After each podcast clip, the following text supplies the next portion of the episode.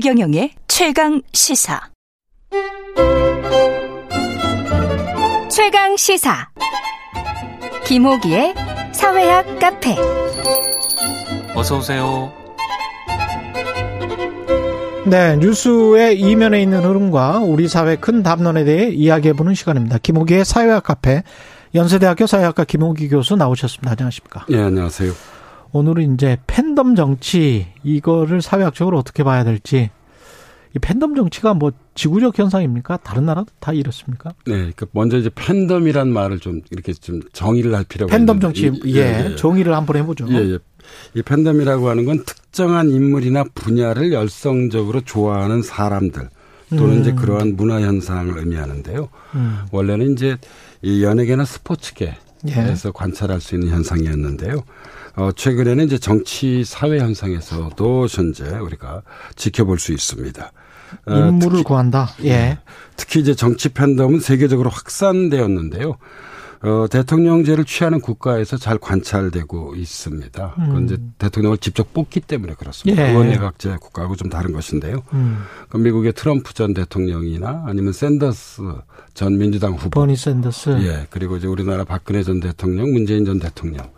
작든 크든 팬덤이 있었네요. 예. 윤석열 예. 대통령이나 이제 이재명 전 대통령 후보. 예. 어떤 뭐 대표적인 어떤 그런 정치 팬덤의 주인공들이기도 하죠. 예. 옛날에도 생각을 해보면 뭐 김대중 후보, 김영삼 후보 다 팬덤이 있지 않았습니까? 그러니까 지역주의에 기반한 일종의 정치 팬덤입니다. 음. 예. 그 YSTJ 특히 뭐 영향력이 과거는? 컸었죠. 예. 예. 그. 그렇군요. 이 과거와 그러면 현재가 좀 뭐가 다른가요? 어, 제가 보기에는 과거와 뚜렷하게 구별되는 것은, 음. 어, 이런 표현이 어떨지 모르겠습니다만 저는 이제 정치적 직거래주의가 가능해지면서 21세기적 정치 팬덤이 나타났다고 생각합니다. 그러니까 정치적 직거래주의라고 하는 것은 어, 이 원래 이제 이 유권자 시민들이죠. 예. 예. 그리고 이제 정치가 리더들이죠. 예. 이들 사이에서는 예, 주로 이제 정당이나 아, 언론들이 그 매개 역할을 맡았습니다. 음. 예, 그런데 어, 정보 사회의 진전이 가속화되면서 이제는 정치 리더들이 직접 유권자들 시민들하고 소통을 하게 됩니다. 그래서 이제 우리 직거래주의라고 표현할 수 있는데요. 예. 그러네요. 예. 그래서 아. 이 유권자들의 입장에서 보면 우리가 이제 정치적 효능감이라는 표현을 많이 쓰는데요. 그렇죠. 예, 그러니까 이제 자신의 정치적 행위가 실제 정치를 변화시키고 있다는 어떤 그런 느낌, 만족감, 뭐 그런 것을 이제 정치적 효능감이라고 이야기를 하는데 정치적 효능감이 매우 커지게 됐죠. 예, 그 예. 어떻게 생각해 보면 이게 정치적 직거래주의가 직접 민주주의 아닙니까? 그래서 저는 이 정치 팬덤, 그러니까 예. 팬덤주의가 아, 정보 사회의 진전에 따른 예. 그러니까 21세기적 참여 민주주의의 형태라고 생각합니다. 아. 그래서 이 팬덤주의에 대해서 평가들이 아주 극단적으로 엇갈리는데요. 네. 그러니까 이제 팬덤주의 내부에 있는 사람들은 무척 긍정적으로 생각을 하죠. 네. 예, 왜냐하면 이것은 조직화된 유권자의 힘을 보여주는 것이라고 그렇죠? 볼수 있습니다. 네. 예, 그러나 이제 팬덤주의 밖에 있는 사람들은 팬덤주의의 그늘들, 뭐 예를 들자면 가장 대표적인 것이 정치의 양극화죠. 음. 예, 그리고 또 강성 지지층이 과도한 대표성을 가지고 있다. 음. 예, 이런 이제 비판들이 현재 뭐 지구적으로나 우리 사회에서도 계속 잇따르고 있습니다. 예. 그 팬덤주의가 성, 성행을 하게 되면은 강경파가 과도한 대표성을 갖게 되고 이거는 일종의 이제 부작용이겠죠. 그렇죠. 예. 예. 예. 근데 이제 예. 긍정적인 작용이라고 하면 정치적 직거래 또는 직접 민주주의가 조금 더 가능하게 예, 구현되는 것이죠. 예, 예. 사실 과거의 경우에는 예. 어, 일반 시민들의 경우는 그냥 이 투표장에 가서 투표하는 것에 그치는 경우가 많았습니다. 예. 그런데 이제는 이제 그렇지가 않은 거죠. 예. 그 킹카님은 예. 저는 긍정적으로 봅니다. 시민들이 원하는 정책이 실제로 반영되잖아요. 정책이 반영되는 건지 아니면은 뭐 감성이나 그 분노나 뭔가가 이렇게 투영되는 건지 그것도 좀 궁금하기도 하고요. 아, 근데 이게 참 어려운 게요. 예. 그러니까 저는 이렇게 이제 이야기하곤 하는데요. 그러니까 법과 정치는 다릅니다. 음. 예, 법은 사실상 일종의 어떤 그런 논리의 구축물이지만 정치라고 하는 것은 논리뿐만 아니라 그렇지. 어떤 감성의 복합체입니다. 그 공감의 정치가 예, 필요하다고 예, 그러잖아요, 그러니까. 우리가. 우리 인간이라고 예. 하는 게 간단한 존재가 아니잖아요. 예. 이성적인 존재인 동시에 음. 감성적인 존재이기 때문에요. 음. 그러니까 정치는 어떤 그런 열정, 뭐 열망, 뭐 경우에 따라선 열광 예, 이런 것들과 대단히 긴밀하게 연관되어 있고요. 그거를 음. 때로는 동원해내기도 하고 또 그렇죠. 그것을 통해서 새로운 사회로의 어떤 그런 변화를 어, 추구하기도 합니다. 그러니까 제가 이 지점에서 소개하고 싶은 책이 꼭 하나 있는데 예. 이 정치적 팬덤주의에 대한 아주 뭐 몇 해 되진 않았습니다. 아마 2016년 나왔거든요. 예. 어, 이, 이제는 뭐 거의 고전의 반열에 오른 책인데요. 그래요? 예, 뭐냐면, 에, 미국 조지타운 대학의 에, 이 정치 철학 교수인데요. 예. 제이슨 브레넌이라는 사람이 예. 있습니다. 근데 이 제이슨 브레넌이 2016년도에 에, 영어를 써서 죄송합니다만 against democracy. 아. 그러니까 이제 우리나라 아, 이 말로 옮기면 이제 민주주의에 반대하여 뭐 그러네요. 이런 책을 냈는데요. 여기서 미국의 유권자를 세 그룹으로 구별했습니다. 음. 그러니까 첫 번째 그룹이 소극적인 호빗입니다. 영화 호빗 아시죠? 예. 소극적인 호빗. 예, 이게 그러니까 이 호빗들은 정치에 큰 관심이 없다는 것입니다. 예, 예. 소시민 뭐 이런 예, 거네요. 과반이 넘는 사람들이죠, 사실. 과반이 넘는다. 예, 예, 소극적인 호빗이. 예, 그리고 이제 마지막을 먼저 소개한다면 그러니까 정치적 지식, 지식 수준이 높고 선거에 합리적 선택을 한 유권자인 벌컨들이 존재한다고 이야기하고 있습니다. 벌컨은 아. 미국에서 크게 유행한 미드, 스타트랙에 나오는 외계 종족인데요. 예. 예, 대단히 지적인 인물들이죠. 아. 예. 근데 이들은 매우 소수라는 거예요. 미국 사회에서. 예, 그리고 그 나머지 대략 한 20, 30% 정도 될 터인데요. 예. 어, 이 훌리건들이 존재한다는 것입니다. 최근 아. 강성 지지층을 우리가 훌리건이라고 많이 표현하는데요. 예. 예, 이, 이 책에서 사실상 이제 이 말의 어떤 그런 정치적 훌리건의 그런 개념 정의들이 좀 제대로 이루어졌다고 볼 수 있습니다. 이들의 특징이 두 가지인데요. 첫 번째로는 정보를 편식한다는 것입니다. 브레넌에 따른다면. 아. 네. 그리고 두 번째가 반론을 받아들이지 않는다는 것입니다. 음. 문제는 이들이 열정적으로 참여해서 미국 정치를 쥐락 펴락한다고 지금 어, 브레너는 분석하고 있습니다. 예. 그러니까 지금 벌컨이라는 사람들은 소수지만 이 사람들은 지적이고 합리적인 선택을 할 수 있는 예. 그런 그런 신장도 큰 아주 거대한 어떤 외계인 같은 그렇죠. 존재들이고 그렇죠. 예. 그게 이제 지구상에 아주 소수로 존재해 있고 예, 그리고 그 대부분은 소극적인 호비시고 예, 그러니까 사실상 정치적 무관심. 정치적 무관심층이고 예, 예, 예. 훌리건들은 그 편 따라서 막 그 아주 정, 예, 적극적으로 정치에 관심은 대단히 높은데 이제 이들은 이제 사실상 이제 특정 어떤 그런 정치인이나 정치 세력들을 뭐 지나치게 좀 지지하는 예, 그게 인구의 한 20% 정도? 예, 20, 30% 정도 된다고 보고 있는데요. 그러니까 아, 한국이랑 비슷한 것 같은데. 이들의 특징이 네. 이제 정보를 편식하고 반론을 받아들이지 않는다. 하는 것인데요. 이게 네. 아까 말씀하신 대로 대통령제 때문에 이렇게 생긴 거예요? 그러면 어, 저는 이제 제도가 미치는 영향이 좀 크다고 보는 편인데요. 네. 이제 그 까닭은 의원 내각제 국가에서는 정부의 종, 존속이 의회의 신임 여부에 따라 달라지잖아요. 네. 그리고 이제 유연하게 연립 내각을 구성하는 협치의 가능성이 사실 제도적으로 열려져 있습니다. 음. 네, 그런데 대통령제에서는 사실 이런 유연성이 떨어지죠. 승자 독식 시스템입니다. 예. 예, 이러다 보니까 훨씬 정치가 아, 이 예각화되고 극단화되고 음. 좀 양극화되는 그런 문제들을 드러내고 있습니다. 그래서 주목할 것은 이런 것이죠. 그러니까 훌리건들의 대표성과 국민의 대표성 사이에 존재하는 거리들입니다. 예.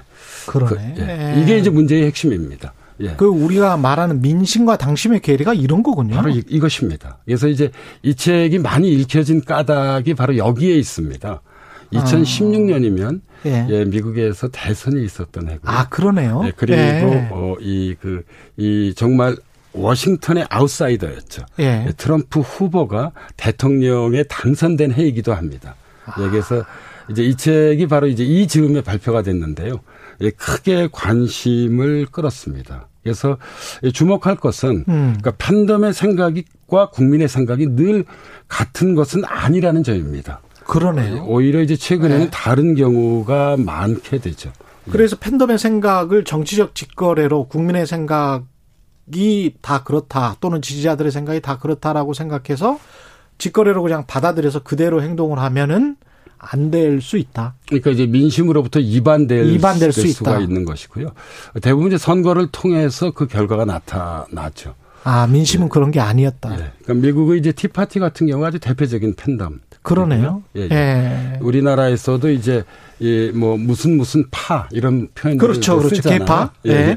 예. 그래서 이제 이런 파들이 이런 정치적 팬덤의 하나로 볼 수 있습니다. 예. 그러면 이게 그 정치적 팬덤 특히 이제 훌리건과 함께하는 정치인들은 트럼프도 지금 다시 제기한다는 거 아니에요? 그렇죠. 예, 예. 기반이 워낙 탄탄하기 때문에 맞습니다. 예, 예. 그러니까 언제든지 뭐. 예. 그러니까 이제 바로 이제 이 대목에서 우리는 이제 정치의 본질에 대해서 예. 좀 다시 한번 생각해 봐야 하는데요. 음.